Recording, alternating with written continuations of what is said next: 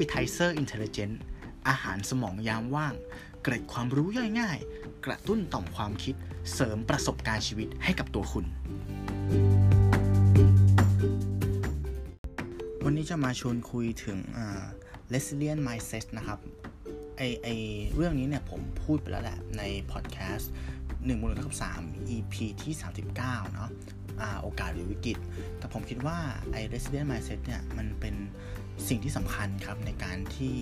จะพาเนี่ยหลุดพ้นกับวิกฤตนะครับ การเมืองเศรษฐกิจแล้วก็ไวรัสณตอนนี้เลยอยากจะนำมาพูดอีกครั้งหนึ่งนะครับไอ้คำว่า resilient นะครับ ถ้าแปลตรงๆเนี่ยมันคือความยืดหยุ่นนะครับ และความสามารถในการฟื้นตัว ฟื้นตัวจากอะไร ฟื้นตัวจากความล้มเหลวครับ ความผิดพลาดหรือวิกฤตต่างๆ ที่เกิดขึ้นกับเรานะครับ มันผมนิยามมันง่าย ๆ ว่ามันคือภาวะตกตาลมลุกอะคือคุณ ล้มแล้วคุณลุกได้เร็วนะครับ ยิ่งล้มบ่อยก็ยิ่งลุกได้เร็วนะครับ ฟื้นตัวเร็ว resilient mindset ครับ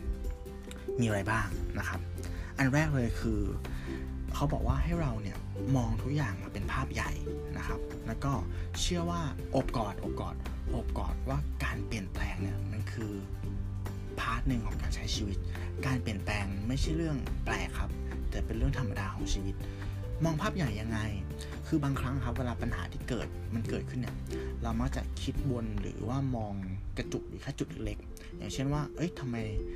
เรื่องแบบนี้ต้องมาเกิดขึ้นกับเรา แต่ถ้าเกิดเรามองมันในภาพที่มันใหญ่ขึ้นเนี่ย เป็น macro มากขึ้นเนี่ย เราจะเห็นว่าปัญหาตรงนี้เนี่ย มันก็เกิดทุกคนนั่นแหละ แล้วบางครั้งอะ เราอาจจะเห็นโอกาสในปัญหาก็ได้นะครับ เพราะว่าอย่างธุรกิจนะครับ ต่อให้มีวิกฤตอะ มันก็ไม่ใช่ทุกธุรกิจที่มันจะล้มนะครับ มันก็มีธุรกิจที่ที่ดีในภาวะวิกฤตเหมือนกัน หรือธุรกิจที่ไม่ได้รับผลกระทบในภาวะวิกฤตเช่นกันนะครับ ส่วนเรื่องของการเปลี่ยนแปลงครับ มันเราต้องทำความคุ้นชินนะกับกับโลกทุกนั้นที่มันมันเร็วมากๆนะครับ อย่างคำพูดที่เราได้ยินเนาะคือสองอ่าสองสาเดือนในในในปีนี้เนี่ยมันเหมือนกับกับปีนึงเลยครับเพราะเราเจอกับปัญหาต่างๆเยอะแยะมากมายนะครับทำตัวให้คุ้นชินกับการเปลี่ยนแปลงไว้นะครับอ่า มัน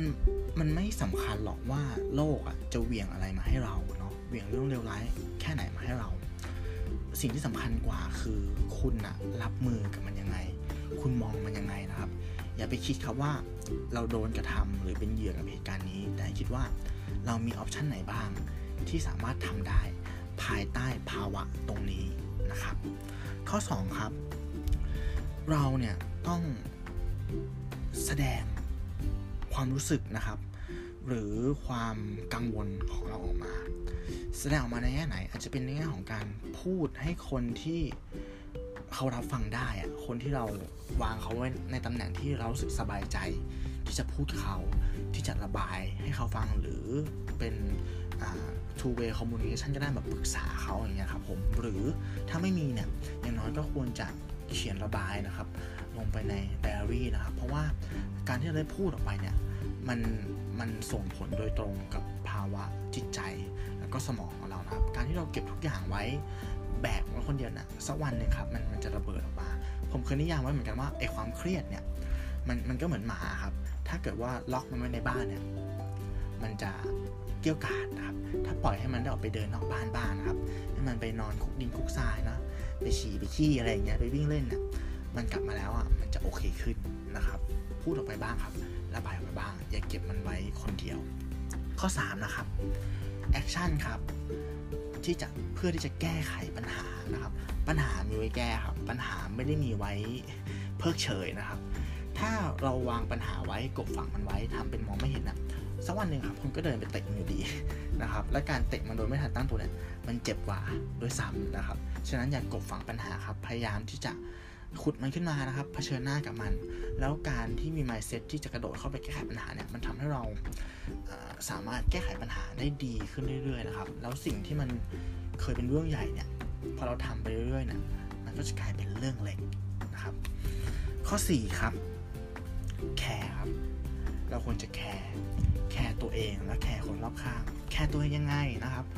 ต่อให้คุณเครียดแค่ไหนเนี่ยคุณอย่าลืมนะครับว่า คุณต้องกินอาหารที่มีประโยชน์นะครับ คุณต้องพักผ่อนให้เพียงพอ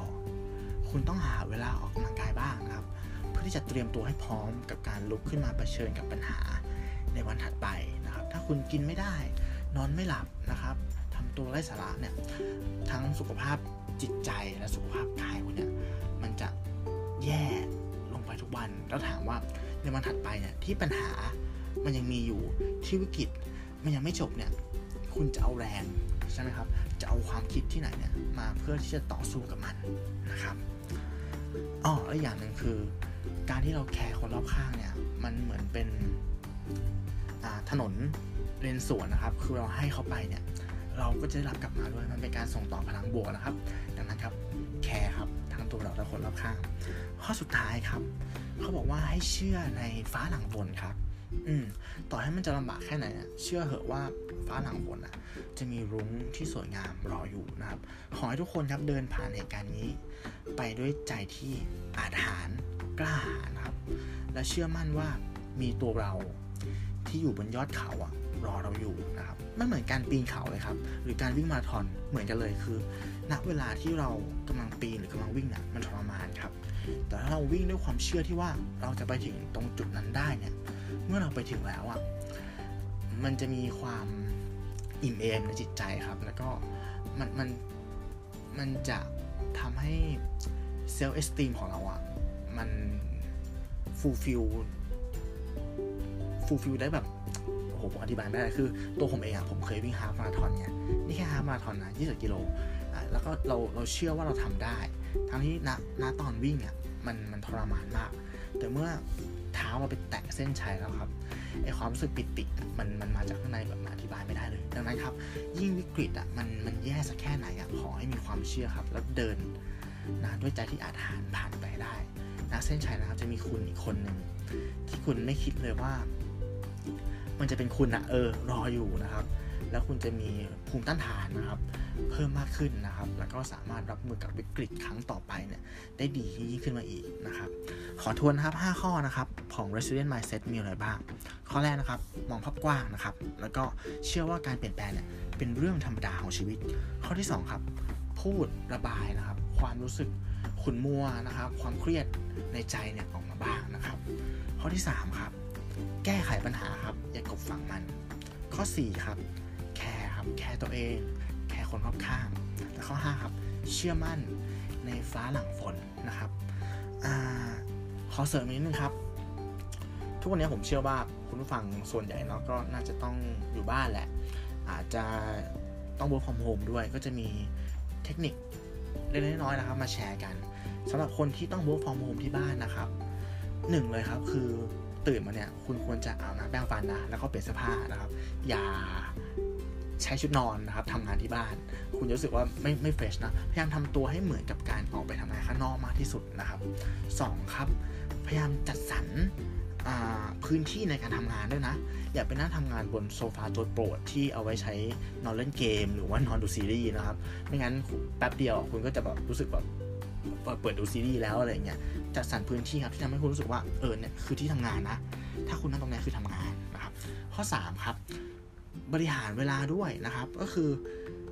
ให้คิดว่าเราไปทำงานอะ ก็คือมีเวลาพักเป็นสัดเป็นส่วน อย่าเอาเวลาพักกับเวลาทำงานไปมิกซ์กันม่วนครับ ไม่งั้นมันจะเละครับ แล้วก็ข้อที่ 4 ครับ